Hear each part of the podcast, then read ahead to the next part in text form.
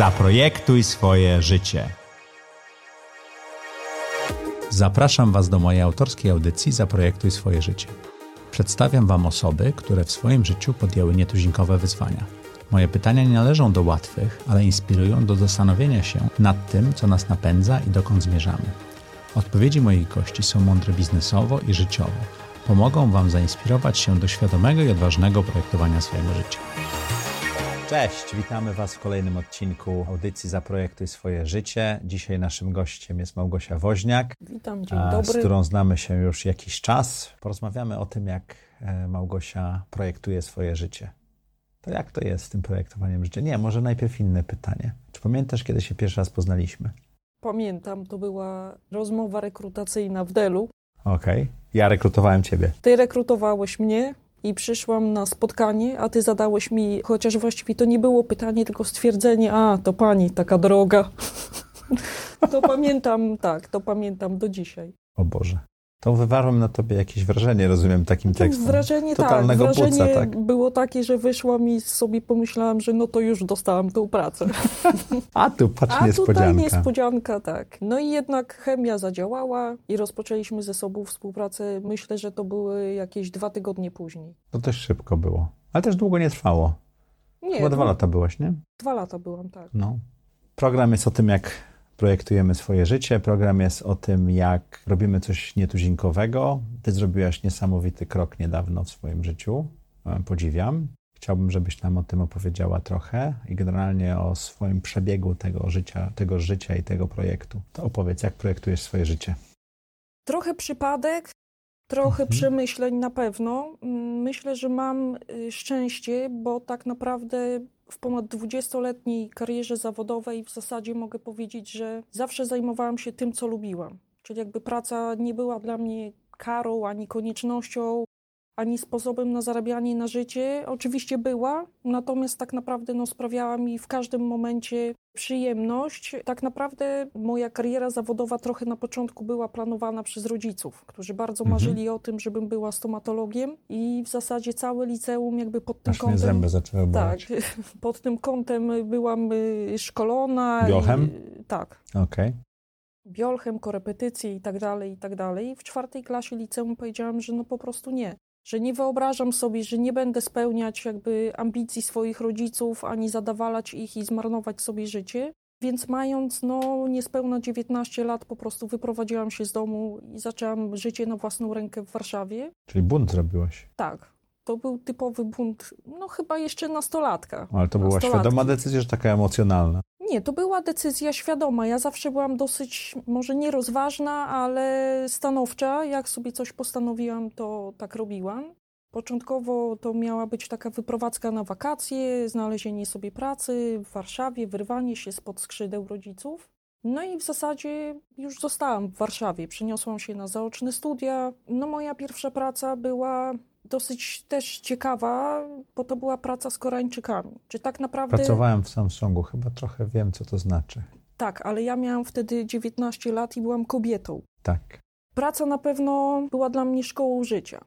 Mhm. Czy tam się nauczyłam, że nie ma rzeczy nie do zrobienia i jeżeli ja mówię nie, to znaczy, że ja nie umiem tego już załatwić, że tak jakby w ramach moich możliwości umysłowych i każdych innych po prostu próbowałam znaleźć każde rozwiązanie, nie udało mi się i wtedy mogłam pójść i powiedzieć z czystym sumieniem, że czegoś nie da się zrobić, czytaj, ja nie umiem tego zrobić. Co rzadko mi się zdarzało, bo dosyć jestem osobą taką, no, ambitną bym powiedziała. Później były jakieś takie, miałam taką falę trochę niepowodzeń, bym powiedziała, bo miałam z Niepowodzeń z lekcjami, czy po prostu takich nie, niepowodzeń? niepowodzeń z wyborami kolejnych firm i kolejnych szefów, bo dosyć krótko tam. y, Ale wylądowałaś na koniec w Płocku, nie? Tak, bo to dosyć krótki staż, natomiast ja też miałam tak, że ktoś mi nie pasował, to po prostu ja odchodziłam. Ja Mhm. no, nie umiałam pracować z kimś, kogo nie szanuję, albo w firmie, w której nie chciałam Mhm. pracować. Później był Orlen. Mhm. W Orlenie przepracowałam ponad 7 lat i to była mega fajna praca, chociaż absorbująca fizycznie bardzo, bo to była praca po 16 godzin dziennie. Tak naprawdę musiałam być W biurze zarządu. tak, w biurze zarządu pracowałam z zarządem Orlenu, z kilkoma właściwie zarządami, bo jak policzyłam sobie, to w ciągu tych siedmiu lat miałam siedmiu szefów. Siedmiu szefów mi się zmieniło. Oczywiście praca bardzo stresująca, natomiast no myślę, że ja dosyć odporna jestem na jakieś takie stresiki polityczne i tak dalej, bo po prostu wierzę w siebie. Później była krótka przygoda w CTL-u po siedmiu latach. Gdzie mi udało się ciebie z CTL-u wyciągnąć, tak? Tak. Po Tą drogą panią. Tak, tą drogą panią. Po siedmiu latach stwierdziłam, że potrzebuję już spokojniejszego życia, że potrzebuję się wyciszyć, potrzebuję mieć więcej czasu dla rodziny. I Dell był pierwszą amerykańską korporacją w twojej karierze. Tak. Nie? Chociaż nie, miałam krótki epizod w alkoholowej firmie, Krótki epizod w firmie alkoholowej tak. brzmi bardzo ciekawie. Musisz trochę więcej co powiedzieć. Tak, w CTL-u po 10 miesiącach no to stwierdziłam, że to jest w ogóle nie firma dla mnie. Znaczy firma uporządkowana i spokojna, no jednak stwierdziłam, że to jest w ogóle... Za spokojnie. Tak. W Orlenie myślę, że tak długo byłam w stanie wytrzymać, bo to była firma bardzo dynamiczna, bardzo wiele się zmieniało, dużo się działo, więc było mhm. ciekawie. No i później tak, był Dell, też chyba cię znudził po jakimś czasie, nie? Tak, dlatego że tam było wszystko poukładane, procedurki, po pół roku wszystko było powtarzalne. Czyli nic nie wybuchało. Nic nie wybuchało, ale też było ciekawie, bo ludzie też byli ciekawi. No, nie będę tutaj może opowiadać ze szczegółami mojego pierwszego dnia w pracy, gdzie w zasadzie nie wiem, czy pamiętasz, że nie. się rozstaliśmy. Nie, no opowiadaj to, dawaj szczegóły. Ponieważ ja miałam przykre doświadczenia z pracą jakby z wieloma szefami naraz, mhm. to na rozmowie powiedziałam, żeby jasne było, że no ja pracuję z jedną osobą. Mhm. I nie wiem, czy pamiętasz, pierwszego dnia ty byłeś na mieście na spotkaniach i y, ówczesny członek zarządu finansowy no, uzurpował sobie prawo do wyznaczania mi zadań. A, pamiętam tą historię. Na co ja mu odpowiedziałam, że jednorazowo chętnie mu pomogę, natomiast, y, no, żeby jasne było, że ja dla niego nie pracuję. I się rozpętała mała aferka. Ale szybko wygasła. Ale szybko wygasła. No, wprawdzie ten pan później chyba pół roku się do mnie nie odzywał. W korporacjach tak jest, że ludzie bardzo potrzebują terytorium zaznaczyć. Tak, natomiast ja z asertywnością no, nie mam problemu. Ale potem poszłaś reformować polskie koleje. Tak, to była propozycja, no w zasadzie dla mnie nie do odrzucenia. Tak, tak, pamiętam. To już nie byłaś taka droga, tylko byłaś, o Jezu, jaka droga. Tak. Też, ale to była dla mnie szansa po prostu wejścia na kolejny poziom mhm. i stanowiskowo, i no myślę, że jeśli chodzi o firmę też tak naprawdę, bo w Delu no mogłam w zasadzie tylko dobrze pracować, a tam miałam szansę po prostu wiele zmienić. Mhm. Począwszy od poukładania pewnych rzeczy, a skończywszy na, myślę, że też troszeczkę zmianie mentalności ludzi, dlatego że jednak moje bardzo różnorodne doświadczenie też myślę, że wiele osób tam zmieniło. Jakby zmieniło podejście do pracy, ponieważ ja nigdy nie miałam takiego podejścia, żeby przyjść do pracy, przesiedzieć 8 godzin. Ja jak w pracy się nudziłam, to po prostu ją zmieniałam. Mhm. No to było trudnych 5 lat trudnych, y, no bo wiadomo, to jest ciężka firma, polityczna firma, też było wiele zawirowań po drodze. Natomiast najtrudniejsze wyzwanie, jakie tam miałam, to była zmiana w ogóle obszaru po trzech latach. Czyli z biura zarządu, które doskonale znałam i wiedziałam, z czym to się je, dostałam propozycję szefowania biuru administracyjnemu. Czyli cała administracja Czyli cała... biurowca, czy więcej? To były remonty budynku, który był zabytkiem. Okay. Flota. Flota samochodowa, która była no, jedną z większych w kraju, ponieważ sama spółka kolejowa PKP PLK zatrudnia prawie 40 tysięcy ludzi. Jakby działalność y, skupia się głównie w terenie. To opowiadałaś kiedyś taką historię, że pewien producent samochodów y, bardzo cię nie lubi, tak? Tak. Nie tak. nazywając marki. Bardzo mnie nie lubi, tak. No bo musiałam wypełnić zapisy umowy. No. Okay. Teraz też są takie czasy polityczne, że trzy litery często pukają do mieszkań różnego rodzaju menadżerów, więc ja mając też doświadczenia z poprzedniej firmy państwowej, jakby bardzo pilnowałam proceduralnie i umownych rzeczy. No więc sprawa no, skończyła się w sądzie. No. Ale dwa lata temu mieliśmy, dwa, dwa i pół roku temu to było, mieliśmy bardzo ciekawą rozmowę tutaj na Powiślu w restauracji. Pamiętasz tą Pamiętam rozmowę? Pamiętam tą rozmowę. Bo wyszłaś, to już było właśnie twoje 5 lat prawie, tak. do, dopełniało się w firmie i już byłaś chyba, miałaś pomysł inny na życie, znaczy miałaś ochotę na inny pomysł na życie, ale go chyba nie miałaś wtedy jeszcze. Chciałam zmienić swoje życie, chciałam zmienić y, już miejsce, ale mhm. nie miałam pomysłu, natomiast nie wiem, czy ty pamiętasz, skąd się wzięło nasze spotkanie y, w restauracji. ponieważ utrzymywaliśmy kontakt Tak. i raz na kwartał staraliśmy się na kawę spotykać. I zadzwoniłeś kiedyś, pamiętam, i pytałeś, czy nie znam kogoś, kto nie pomógłby ci ogarnąć twój portfel Administracyjnie, tak. inwestycji i tak dalej administracyjnie. I ja zażartowałam, że oprócz siebie to nie. A, i wtedy poszliśmy I na kawę, wtedy tak? poszliśmy Pamiętam. na kawę, tak. I wyszło z tego zupełnie coś innego.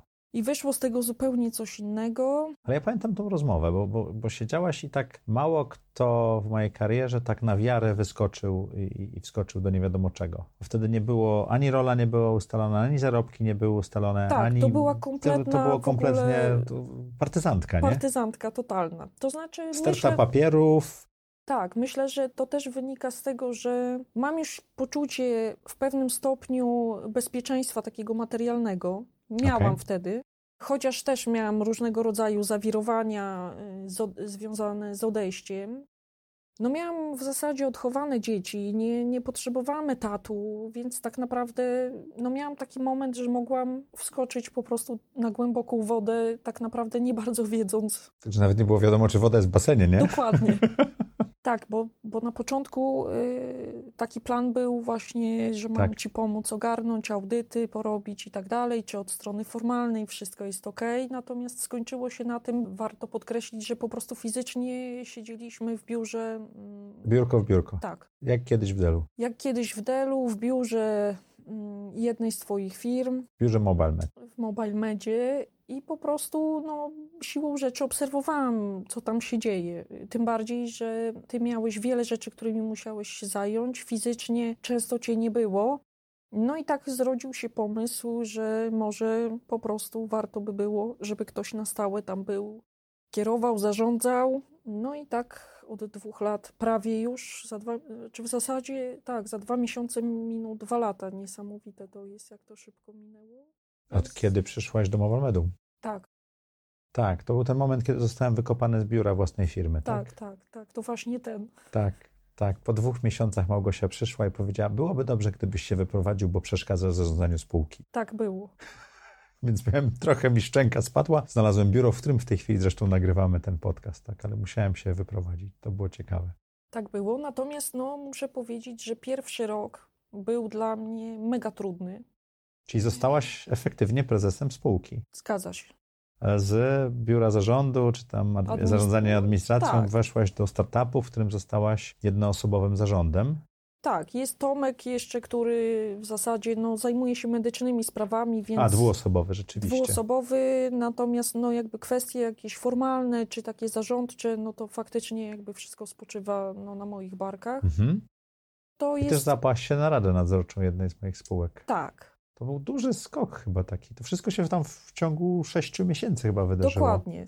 To znaczy, to był duży skok. Dzisiaj z perspektywy dwóch lat nie wiem, czy bym podjęła, wiedząc chociaż w jakimś procencie, co mnie czeka. O, Nie wiem, czy podjęłabym raz jeszcze taką decyzję. No jest. y, Znaczy, w zasadzie mogę już teraz powiedzieć, że już nie jest trudno, ale no pierwszy rok to tak, miałam wiele nieprzespanych nocy i zastanawiałam się po prostu, właściwie to zadawałam sobie pytanie, Boże drogi, po prostu coś ty kobieto narobiła. czemu nie wiesz, czy byś podjęła tą samą decyzję raz jeszcze? ponieważ ja wiedziałam, że zarządzanie małą spółką będzie zupełnie inne niż zarządzanie dużymi zespołami w dużej spółce, yy, w zasadzie no nieważne czy, czy w firmie prywatnej, czy w państwowej. Po pierwsze tutaj jakby wiele rzeczy musiałam zrobić sama. Mhm. Nie było ludzi do roboty, zespół był mały, yy, który tak naprawdę no jeszcze w pierwszych miesiącach stał się jeszcze mniejszy, bo też jakby jedną z pierwszych decyzji, no to były decyzje o, Kadrowe. tak, kadrowe o oszczędnościach. Trudność polegała też na tym, że jak weszłam do tej firmy, to ludzie no nie byli szczęśliwi z powodu zmiany. O, Wydaje mi się, że przede wszystkim dlatego, że ja byłam na miejscu. a ja mnie ciągle nie było, tak? Ciebie nie było, więc było fajnie. Aha. Natomiast zarzut w ogóle pierwszy, jaki usłyszałam, to, że robię z tej firmy korporację, co było dla mnie bardzo w ogóle ciekawe, ponieważ jedne z pierwszych działań, jakie podjęłam, to były, by, była taka budowa fundamentów tej firmy Mhm. i podwalin. Owszem, w postaci procedur, ale nie dostosowania, tylko jakby bardziej spisania procesów biznesowych w ogóle, które zachodzą. To było niezbędne dla mnie, żeby poznać, jak Mhm. ta firma działa. No więc posypała się później lawina no, różnych zdarzeń. Odeszła. A, a co robi MobileMed? Bo to też jest ciekawe. Tak, to znaczy jednym z powodów, dla których y, w ogóle też zdecydowałam się na, na Mhm. przyjęcie tych naszych wspólnych ustaleń i propozycji, to było to, że firma jakby bardzo jest spójna z moimi prywatnymi, osobistymi zainteresowaniami i dążeniami, czyli zdrowy tryb życia. Spółka MobileMed y, zajmuje się fizjoterapią z dojazdem do domu i to jest jakby no, główna y, działalność i od tego wszystko się zaczęło. Druga odnoga spółki to jest Corporate Wellness, czyli to są programy prozdrowotne dla firm. Mhm. I To chyba ważniejsza odnoga już w tej chwili, nie? Tak, y, to znaczy ja sobie przemodelowałam troszeczkę jakby punkt nacisku i ja uważam, że po prostu B2B no, jest bardziej sexy dla mnie osobiście. Pomysł na firmę mój był taki, że to będzie marketplace dla fizjoterapeutów i pacjentów i na którychś moich urodzinach w budynku KC, pamiętam, byłaś ty, było paru inwestorów i tak dalej i tak się wszyscy skupili i powiedzieli, jak już Maćka nie ma, to my byśmy chcieli zrobić to w ten sposób. Pamiętam tą rozmowę jak dziś. Siedziałem z otwartymi oczami, jak łatwo stracić kontrolę nad firmą, chyba dla dobra tej firmy z perspektywy czasu. To znaczy tak, y, z perspektywy czasu ja uważam, że B2C też jest bardzo ważny, Mhm. Bo to jest... I rośnie. Tak, i rośnie, i to jest coś nietypowego, co nadaje też wyjątkowego charakteru tej spółce, bo z tego co ja wiem, a dosyć y, na bieżąco śledzę y, to, co na rynku się dzieje, jakby w naszej branży, nie ma drugiej takiej firmy, która ma tak rozbudowaną siatkę fizjoterapeutów na terenie całej Polski. Mhm. Też nie chciałabym dzisiaj zdradzać y, tutaj wielu szczegółów, natomiast no, Czemu? Bo aktualnie robimy ekspansję y, również na małe miejscowości.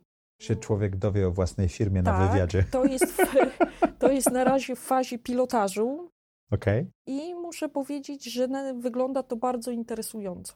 okej. Czyli na pewno brniemy dalej w tym kierunku, poszerzamy. Dążymy, to lepiej brzmi. Tak, dążymy.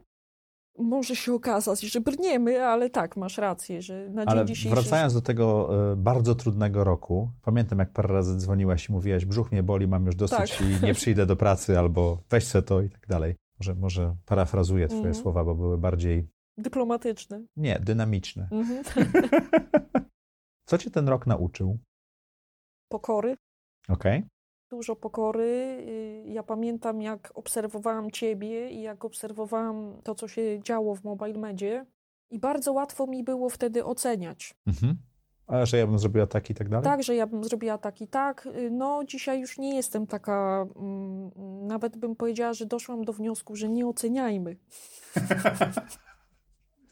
No pani prezes, właściciele będą na walnym na pewno oceniali, tak? Tak, tak, domyślam się. Natomiast y, no, ten rok zaczął się nieźle, muszę powiedzieć. Mhm.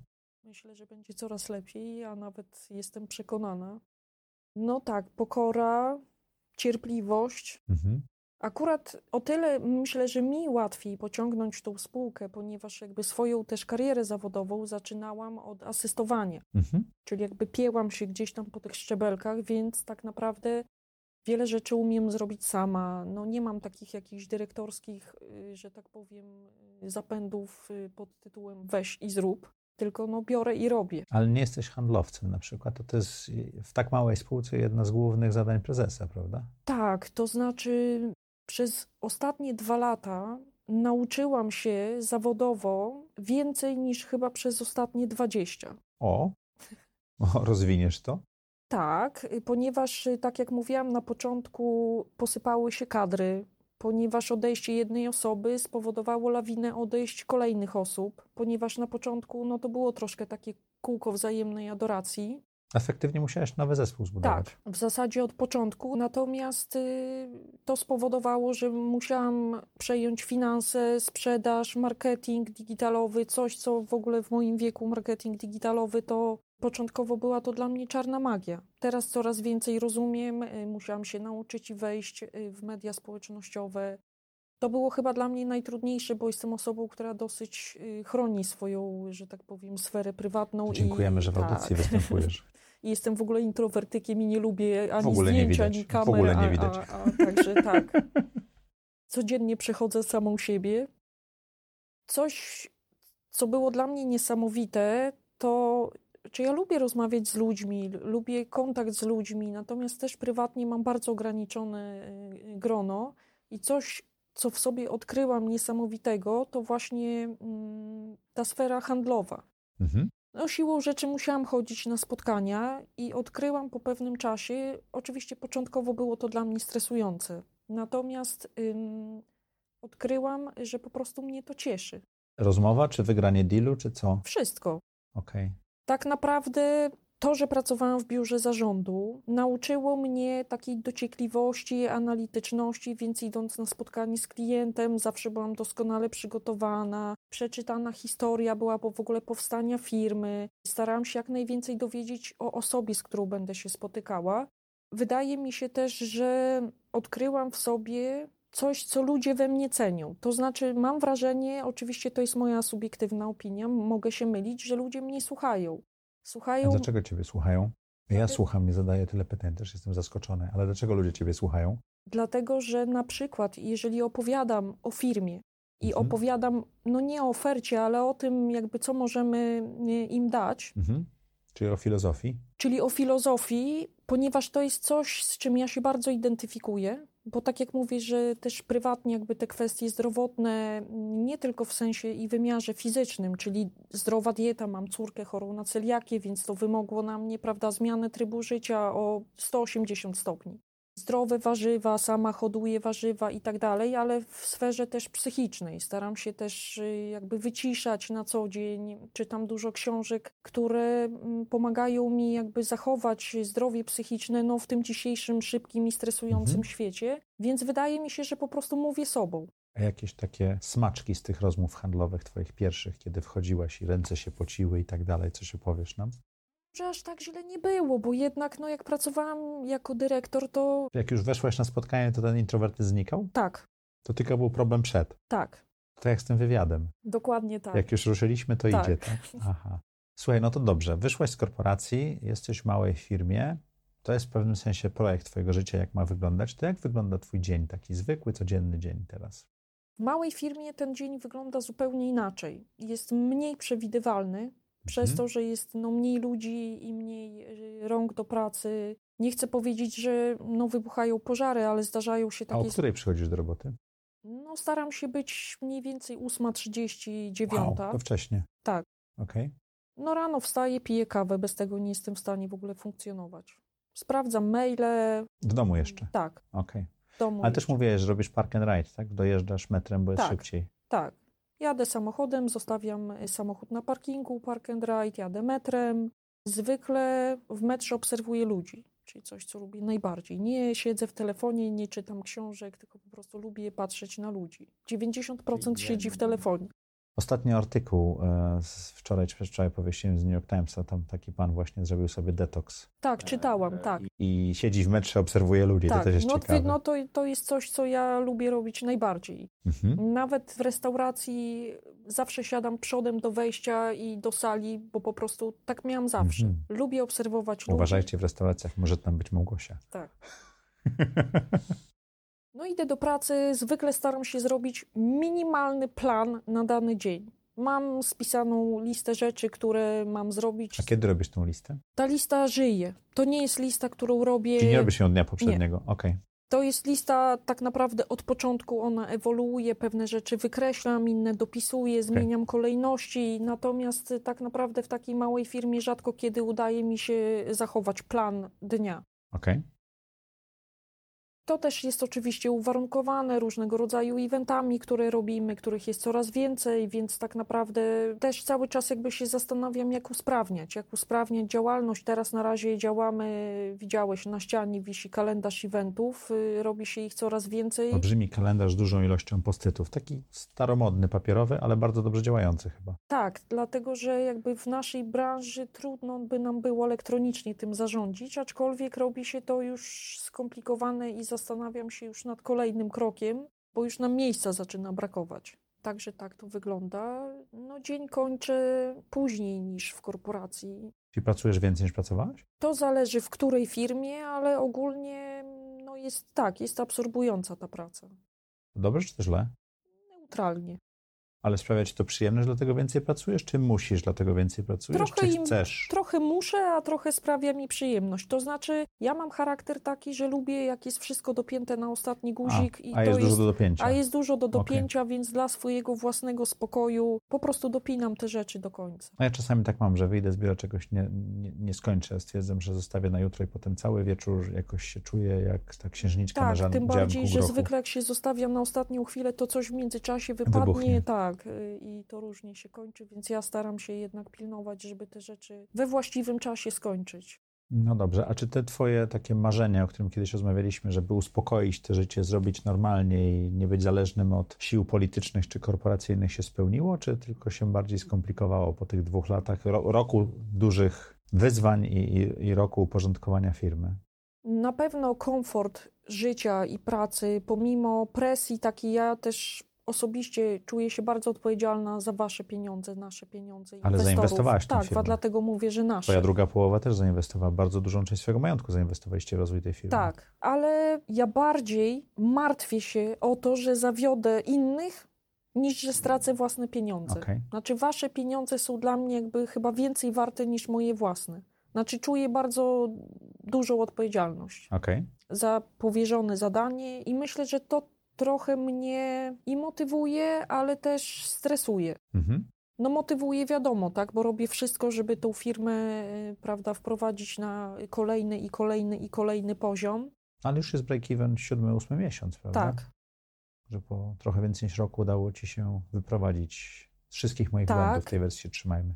tak. y, Też mówię y, w tym kontekście o pokorze, dlatego że jak przyjmowałam tą spółkę, to ja też jeszcze jakby miałam w głowie poprzednie doświadczenia, Mhm. czyli że miałam duży zespół, miałam pod sobą 60 osób, ja mogłam rozdzielić pracę i mogłam y, kontrolować, tak, czy we, we właściwym tempie idą postępy. I tutaj też mi się wydawało, że wszystko pójdzie dużo szybciej. Nie wiem, czy ty pamiętasz nasze rozmowy, ja tu mówiłam, za pół roku to już będzie porządek i w ogóle, no guzik, prawda. A ja mówiłem, że nie. Tak, ty mówiłeś, że nie, a ja mówiłam, a zobaczysz. No i niestety, no wyszło na twoje. Znaczy niestety, stety, no. Ale wyszło. Tak, tylko... Ale myśleliśmy, że będzie break-even po roku. To zajęło trochę dłużej, nie? Tak. Tak, to znaczy wydaje mi się, że jakby ten wolniejszy postęp no, wynikał z tego, że jednak no, w małej firmie dużo wolniej to idzie. Jednym z problemów, pamiętam, o którym dużo rozmawialiśmy, jest ciężko zatrudniać dobre osoby do, do małej firmy, prawda? Ja myślę, że to Trzeba je jest... przekonać, że to tak, jest jakiś Ale pomysł. ogólnie myślę, że to jest dzisiaj problem. Że jest ciężko zatrudnić dobre osoby. Znaczy na pewno Nie, to niezależnie od wielkości firmy. Tak, oczywiście, Okej. że jak jest duży gracz, to ma łatwiej, bo ma pieniądze, ma markę. benefity, ma markę i tak dalej, i tak dalej. Tutaj trzeba przekonać osobę właściwie chyba mm, swoją własną osobą. Mhm. Ja też staram się szukać ludzi, których jakby idea będzie zbieżna z tym, czym firma się zajmuje, bo to jest ważne, bo no my mamy trudny produkt. W sensie takim, że no nie jest to paczka herbaty, tylko trzeba czuć i zrozumieć tą ideę. Mhm. Czy generalnie jakby też zmieniliśmy trochę i zmieniamy cały czas, bo to jeszcze się nie dokonało, podejście z firmy, która zajmuje się fizjoterapią i masażami, nieważne czy w wymiarze B2B czy B2C, tylko firmy, która daje ludziom zdrowie, znaczy bardziej misyjna i filozoficzna. Na przykład w Corporate Wellness sami zresztą cały czas się douczymy, douczamy i doczytujemy, żeby to nie była firma, która pójdzie i zrobi masaże pracownikom. No bo tego jest więcej, tak? Tak, y, tylko żeby to była firma, która wdroży po prostu pewną filozofię y, do spółki, Mhm. która da A jak to benefit. klienci odbierają, że w ten sposób sprzedajecie? Wydaje się, że fajnie. Okej. Wydaje się, że fajnie. Mamy bardzo dużo zaawansowanych rozmów, To już jest, jest ponad, już jest kilkudziesięciu klientów, nie? Tak. Takie grube kilkudziesięciu. Tak. rozmów właśnie o wdrażaniu takiego długofalowego programu, który będzie wypełniał wszystkie wymiary Mhm. wellnessu, czyli fizyczny, emocjonalny, intelektualny, środowiskowy. Teraz Wow. weszliśmy z zero waste warsztatami. Pierwszy raz robiliśmy te warsztaty w zeszły piątek w firmie software'owej w Krakowie. Bardzo fajnie to wyszło. Czyli nie recykling, ale jak nie produkować śmieci, tak? To znaczy tak naprawdę zero waste w każdym wymiarze. Środowiskowym, czyli jedzeniowym, y, plastiki, Okej. po prostu w każdym wymiarze naszego życia. To modny Od- temat tej Tak, chwili. od przysłowiowych słomek do przysłowiowych y, po prostu resztek y, z jedzenia. Patrzcie, założyłem firmę rehabilitacyjną, teraz zajmujemy się środowiskiem. Mindfulness. Popularny Mindfulness, temat. tak. Popula- Marcin Bemme był tutaj parę odcinków temu e, i opowiadał, że stworzyli w Niemczech kategorię w audiotece niemieckiej mindfulness i to jest ich trzecia chyba najlepiej performująca kategoria w tej. W brytyjskich szkołach podstawowych w tej chwili to jest obowiązkowy przedmiot Okej. od niedawna. Ja uważam, że w dzisiejszym świecie, gdzie jesteśmy smartfonowi, gdzie żyjemy szybko, to każdy musi swój mindfulness znaleźć. Nie ma na to jednej recepty. Ja wiele książek przeczytałam. Moją ulubioną jest y, Eckhart Tolle. Mhm. Jak to czytam, to mi się wydaje, że to jest bardzo proste, ale to jest bardzo trudne. Ja nie umiem go, ja go słucham, ale nie jestem w stanie go słuchać, może go trzeba czytać. Czytać trzeba, bo to Bo jest jak książka, do której. to mnie usypia, To jak go jest, słucham. tak, to jest książka, do której trzeba wiele razy wracać. Okej. To się nie da tego raz przeczytać. Tak naprawdę to jest bardzo długi proces y, i tak naprawdę nie ma jednej prostej Bo to recepty. też są myśli, to nie jest jakaś, Tak. ten, to są takie, Każdy musi myśli. znaleźć swój mindfulness. Ja swój znalazłam. okej. To jaka była twoja najlepsza decyzja w życiu? Nie wiem. To jak znalazłaś swój mindfulness? Może to będzie ta decyzja. To, to pytanie? To jest w zasadzie mało takie sexy i popularne. Ja po prostu szydełkuję. O, Tak. y, Nie biegam. y, Właśnie to jest coś, y, do czego chciałabym zmierzać, czyli ale jak szydełkujesz, to wtedy wyłącza ci się Tak. umysł? dlatego, że okej. muszę się skupić po prostu na tym, co robię, bo inaczej tego nie zrobię.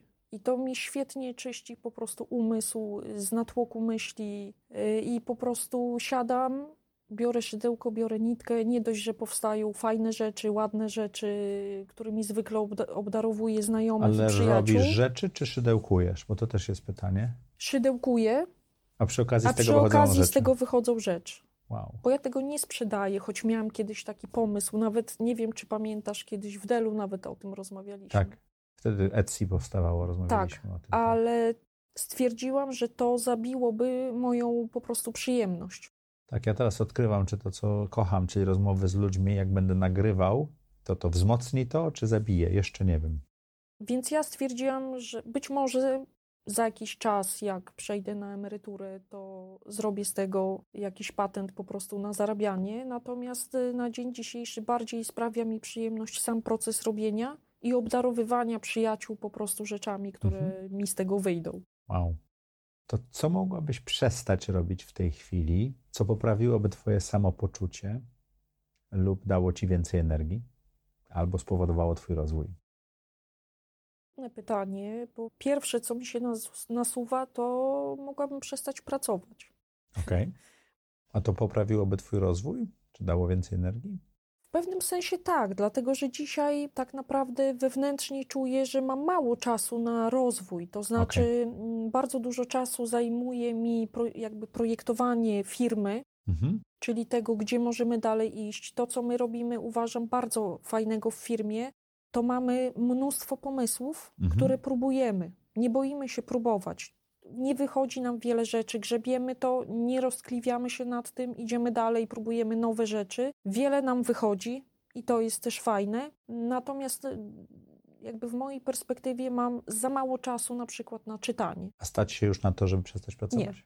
Okej. To jest mm, jakby Czyli w to jest jakiś- sferze to- gdybania. To jest i- kwestia, no nie, to jest kwestia zrobienia planu też, tak? Bo to, Tak, to Michał swoich, e, swoim finansowym ninja dość, dość można rozpisać taki plan, tak? Czyli potrzebuję tyle pieniędzy mieć co miesiąc, to znaczy, że tyle co roku, czyli muszę mieć dochód pasywny na takim poziomie i to wszystko da się zrobić, tylko pytanie, jak do tego dojść oczywiście, tak?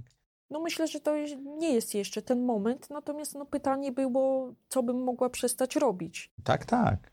Nie wiem na ile i na jak długo by mnie to ucieszyło, dlatego że raczej U mnie to było pół roku. tak, ja myślę, że taki gapier byłby super, ale też chyba jeszcze to nie jest czas, żeby klapnąć Nigdy na nie miałeś kanapę. przerwy w, Nie. w pracy. Zawsze z pracy do pracy przeskakiwałaś. Zawsze z pracy do pracy, w międzyczasie kończyłam studia, rodziłam dzieci i powiem szczerze, że im więcej rzeczy miałam, tym byłam lepiej zorganizowana.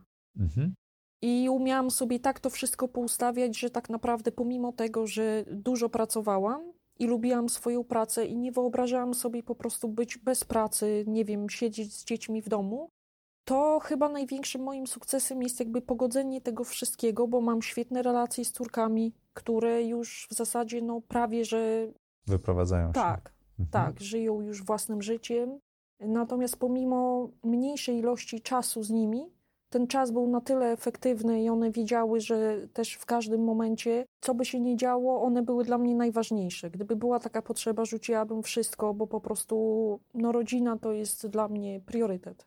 I udało mi się to na tyle pogodzić, że tak jak mówię, no dziewczyny dzisiaj, jedna jest już dorosła studentka, druga prawie dorosła, obydwie poukładane, no nie mam z nimi żadnych, żadnych problemów wychowawczych. Y, starsza studiuje medycynę, młodsza ma tyle ta talentów, że w zasadzie no ma problem co wybrać. Także tutaj mam ogromny spokój.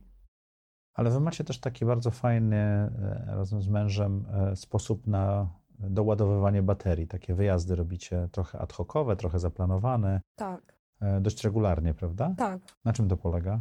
No, obydwoje lubimy podróże. Aha, ale nie takie nietuzinkowe, nie w takie standardowe miejsca też, no prawda? No nie, to znaczy leżenie szybko nas nudzi i mhm. zwykle mamy taki plan, że pierwsza część urlopu jest bardzo intensywna, Obydwoje bardzo lubimy chodzić po górach, ale też no, niezwykłe chodzenie, tylko zawsze wymyślamy takie nietuzinkowe, jak powiedziałeś, rzeczy. Na przykład byliśmy dwa czy trzy lata temu, byliśmy w hiszpańsko-francuskiej części Pirenejów, szliśmy drogą Camino, mhm. y, po prostu z plecakami, 100 kilometrów. Ale jako pielgrzymka, czy bardziej Nie, jako marsz? jako marsz. Ale y, spaliście w tych... Y, tak, spaliśmy w schroniskach. schroniskach. Y, przez cztery dni zrobiliśmy ponad 100 kilometrów, wow. doszliśmy do Pampelony. Wow. Tam wynajęliśmy samochód i to już była ta część taka bardziej wypoczynkowa, czyli zwiedzanie. Okay. Czyli zjeździliśmy północne wybrzeże Hiszpanii, na pewno tam byśmy chcieli wrócić, chcielibyśmy zrobić dalszą część trasy tego szlaku.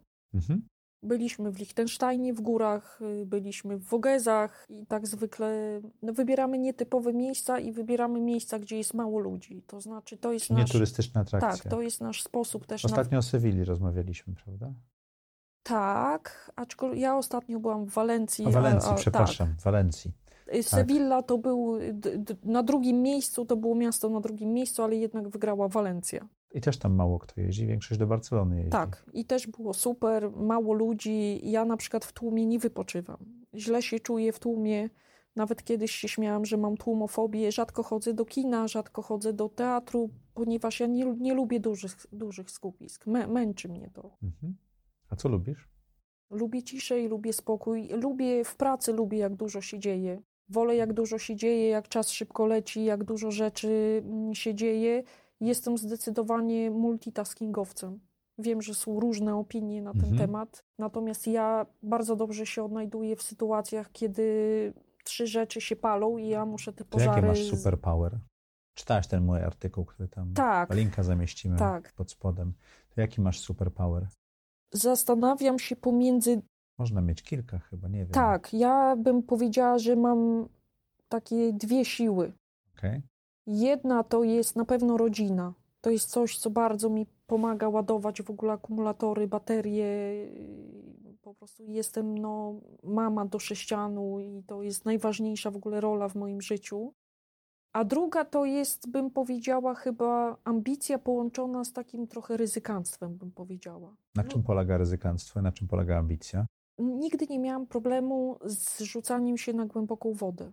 Okay. To z jednej strony oczywiście, że się bałam, to nie jest tak, że ja w ogóle jakby no, nie zastanawiałam się nad konsekwencjami, ale lubiłam sprawdzać, co jest po tej drugiej stronie. Tak samo właśnie było, jak myśmy zaczęli mhm. współpracować. No tak naprawdę się zastanawiałam, czy ktoś o zdrowych zmysłach taką decyzję by podjął. No tak, z całkiem wysokiej pozycji. No miałam e, fajną dobrej... Znaczy miałam dobrą pozycję, bo też umiałam... Dobre zarobki. Tak, ale też umiałam sobie ustawić fajnie współpracę z ludźmi. Tak i potrafiłam ich przekonać do tego, że po prostu jestem kompetentna.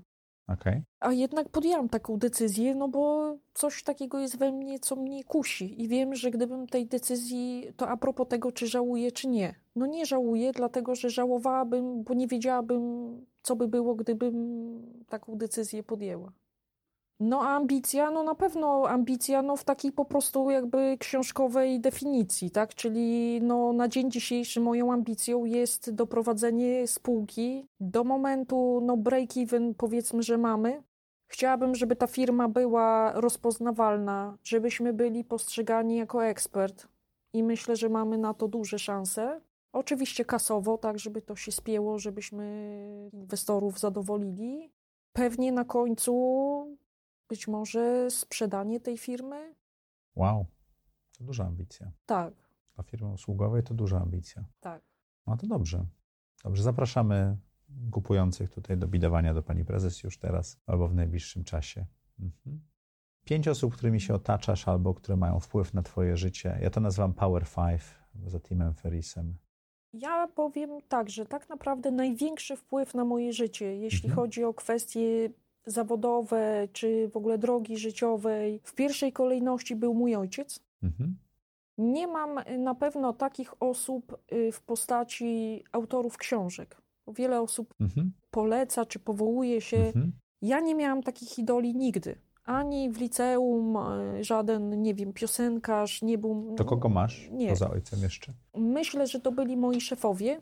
Okay to były osoby, które na pewno ogromny wpływ miały. A zawsze starałaś się dobierać tych tak, szefów, nie? to było dla mnie bardzo ważne, z kim pracuję i może to było trochę śmieszne, ponieważ ja zaczynałam na stanowiskach asystenckich i, i może no, to zabrzmi śmiesznie, że ja dobierałam sobie szefów, ale hmm. wydaje mi się, że tak było. Bardzo było dla mnie ważne, z kim pracuję, bo też to, kim dzisiaj jestem, w dużej mierze to jest zasługa moich byłych szefów. Bo to w były... jaki sposób? Bo to były osoby, od których ja się wszystkiego nauczyłam. Oczywiście okay. ja sama czytałam książki, rozwijałam się, wszystko fajnie, natomiast od tych osób w praktyce miałam szansę zobaczyć po prostu, jak to się robi. Pracowałam z zarządami Orlenu, z Tobą i z wieloma innymi, którzy no, własną pracą, wiedzą doszli naprawdę hmm. uważam, że na szczyt. No i to było super, że mogłam z nimi pracować, mogłam uczyć się od nich, że chciałam uczyć się od nich. Wyrywałam tak naprawdę tą wiedzę. Dobrze, do czego teraz dążysz? Za 10 lat mm. chciałabym wyprowadzić się z Warszawy. Mm. A dokąd się wprowadzić? Myślę o Pojezierzu Suwalskim. Okej. Okay. Swoje mm. strony. Tak. Prawie. Prawie. Je jeszcze nawet bardziej na północ mm -hmm. i mhm. wyżej. Aż tak pod Sejny? Tak. O. Tak. Kiedyś do Sejn dojechałem autostopem. Za Sejnami jeszcze. Już niewiele jest za Sejnami poza tak, Białorusią. Tak? Jest. Tam jest taki ośrodek, do którego jeździłam z małymi dziećmi na wczas. Okej. Okay. I tam ładowałam właśnie baterie w ciszy i spokoju. Bo tam już nic nie tam ma. nic nie ma. Tam jeździłam no, wiele lat z rzędu, y, jak dziewczyny były małe i no niesamowite miejsce. W środku niczego. A co śmieszniejsze... Ale to nie jest tak, patrząc na ciebie, to co robisz, nie będzie ci nudno? Nie wiem. A, okej. Okay. Czyli to jest, to jest, to jest eksperyment, tak? Tak. To znaczy, mm, odkąd w zasadzie y, uzyskałam pełnoletność, to moje życie jest bardzo intensywne. I dochodzę powoli do momentu, że może chciałabym zwolnić. Nie wiem, czy to się uda. Bo... Niestety czejesz? Nie wiem. Okej, okay. czyli to po prostu trzeba spróbować, trzeba tak? spróbować. Natomiast, no, tak jak mówię, ponieważ mam zapędy do zdrowego jedzenia i sama hoduję warzywa, to może za te 10 lat już będę czyli domek z dużym tak, ogródkiem, tak. własne pole ziemniaków. Tak, no powiedzmy. No. Okej, okay. własne dziki. Kozy. Kozy. Kozy zdrowe, rzeczywiście, tak. Coś w tym jest. Wystrzeliłaś no i... mi następne trzy pytania. Właśnie widzę, że nie jestem w stanie ich zadać, bo już y, troszeczkę... To znaczy, bo jeszcze też y, jest druga opcja, ponieważ moja córka starsza obiecała mi domek w Hiszpanii. Hmm. Czyli inwestujesz w córkę, tak, a ona jest wdzięczna i, tak i, powiedziała, że za to wszystko, co dla niej zrobiłam, to że ona mi Tylko kiedyś... trzeba dojść do tego momentu, kiedy będą dzieci w stanie nam to oddać, tak? No dobrze, słuchaj, czego nauczyłaś się w zeszłym roku? No to chyba powtórzę odpowiedź z poprzedniego pytania pokory i cierpliwości. Bo ja Ale to już był rok tak... sukcesu takiego większego, ten nie ten No ja jeszcze tego nie odczuwam, tak. Okej. Okay. Okej, okay, to może, może masz rację. To był rok wyrównania lotów, tak? tak Przestało spadać. To znaczy były wzloty i upadki, tak bym powiedziała. Mhm. Może nie spektakularne, aczkolwiek no, było raz lepiej, raz gorzej. Natomiast no i to jeszcze dzisiaj nie jest moment, kiedy ja jestem spokojna i pewna, że no już jesteśmy na prostej. Mhm. No dobrze. Książka która? Książka która? Książka, która do dzisiaj mi towarzyszy. Nie przyniosła mi jej dzisiaj, ponieważ ona jest w stanie nadgryziona czasem i w ogóle. A to najlepiej by wyglądała. Y, miliony karteczek tak Okej. naprawdę y, kolorowych. To była książka, którą ty mi poleciłeś w Delu. O, Siedem nawyków skutecznego działania. To jest coś, O. do czego wracam, o czym zapominam, potem do tego wracam. Stephen Covey. Tak. Mhm. Strasznie ciężko się ją czyta. Trzeba być bardzo dojrzałym, żeby móc ją przeczytać. Tak, dlatego trochę. cały czas do niej wracam i dla mnie cały czas to jest nowa książka. Bo To jestem prawda. na innym po prostu etapie, na innym poziomie rozwoju i za każdym razem wyczytuję z niej co innego.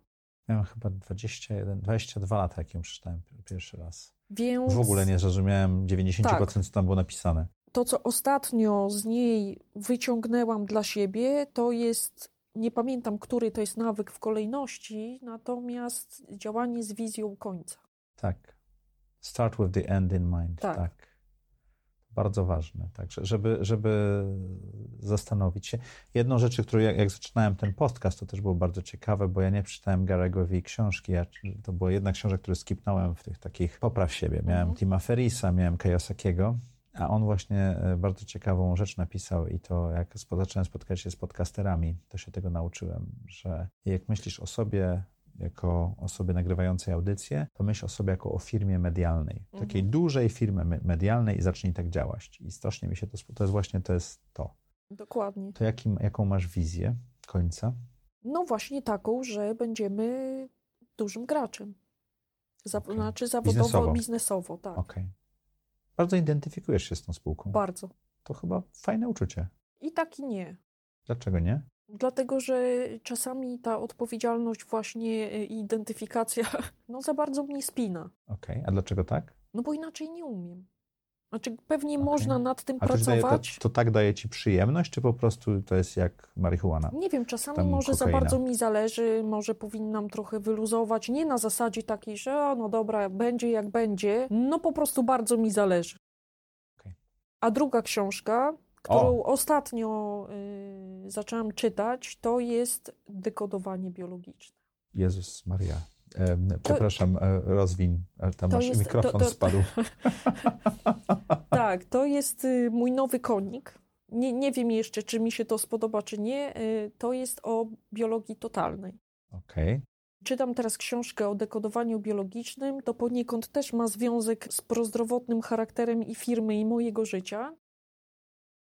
Czyli odnajdowanie w historii naszego drzewa genealogicznego i przodków, które miały wpływ i ma- mają wpływ na nasze problemy zdrowotne, na nasze życie, na nasze postrzeganie świata. Poprzez na... aktywację i deaktywację DNA, tak? Tak. Związane ze stresem wojny, czy tam jakimiś przebytymi chorobami. Tak naprawdę to może być od drobnego wydarzenia pod tytułem, że babcia kazała córce wyjść za mąż za kogoś, kogo ona nie kocha. No tak naprawdę. To, nie, to, może, to może nie być drobne wydarzenie w życiu tej córki. No tak, ale no jakby w porównaniu do wojny, tak, no to to jest jakby no pikuś, tak. Znam małżeństwa, dla których wojna byłaby lepszym rozwiązaniem, ale okej. No dobrze. A kto jest autorem? O rany, Simon. Poszukamy, z, y, zrobimy w tak, linku. powiem ci po wywiadzie, bo w tej chwili wyleciało mi z głowy. To jest gość, który jest lekarzem. Aha. On zaczął badania po traumatycznych wydarzeniach jakby we własnym życiu. Mhm. Zginął mu syn w wypadku i kilka miesięcy właśnie po pogrzebie zdiagnozowano u niego raka. Mhm. I jakby on wyszedł od teorii, że te, te traumatyczne wydarzenia jakby spowodowały coś, co jakby aktywowało y, nowotwór. Czyli kortyzol, adrenalina i tak, dalej? Tak, i rozpoczął badania nad reakcjami w mózgu. Mhm. Czyli robił y, na przykład tomografię y, mózgu ludziom ze, z różnymi schorzeniami. I tam jakby te stany zapalne w mózgu były w różnych częściach i no generalnie zaczynam ten temat, więc tyle na razie mogę dobrze. powiedzieć. Wydaje się bardzo to ciekawe. Dobrze, muszę to pooglądać, bo to zupełnie inna bajka, więc Inna bajka, czasami tak. warto zobaczyć. Czasami ta książka potem ląduje z małą ilością gwiazdek na Goodreadsach, ale generalnie warto Generalnie ja spojrzeć. się, ja się tym nie kieruję. No to jest coś, co no, mnie Tak, zainteresowało. tak, bo to jest temat, który, który wchłoniesz Dokładnie. chwili. No dobrze. Co chciałabyś, żeby e, nasi widzowie i słuchacze zapamiętali z tej rozmowy? Zanim przyjdą do ciebie, żeby przemyśleli swoje życie. To goście, Tak, którzy będą. A Tak. widzowie i słuchacze? no również, Żeby przemyśleć żeby swoje życie. przemyśleć swoje życie, gdzie by chcieli być za 10 lat, bo to jest bardzo trudne pytanie. Ja nie zadaję za 10 lat. Nie, ja nie do końca A za prawie, 3 że... to jeszcze gorzej. Tak, o- ominąłem to pytanie e, trzy rzeczy za trzy lata, bo, bo powiedziałeś, że masz taką jedną rzecz, która Tak. wydała mi się dość niesamowita. Ja też mam taką jedną rzecz. To jest taki taras nad ciepłym morzem, gdzie siedzę i piję sobie kawę i patrzę na e, zachód słońca. To życzę ci, żeby się spełniło. Dziękuję Ci ślicznie. Dziękuję również. Naszym gościem była Małgosia Woźniak, e, szefowa MobileMed, osoba, która zaprojektowała swoje życie trochę z przypadku, a trochę z designu, ale ma bardzo ciekawą historię. Dziękujemy Ci, Małgosiu. Dziękuję bardzo.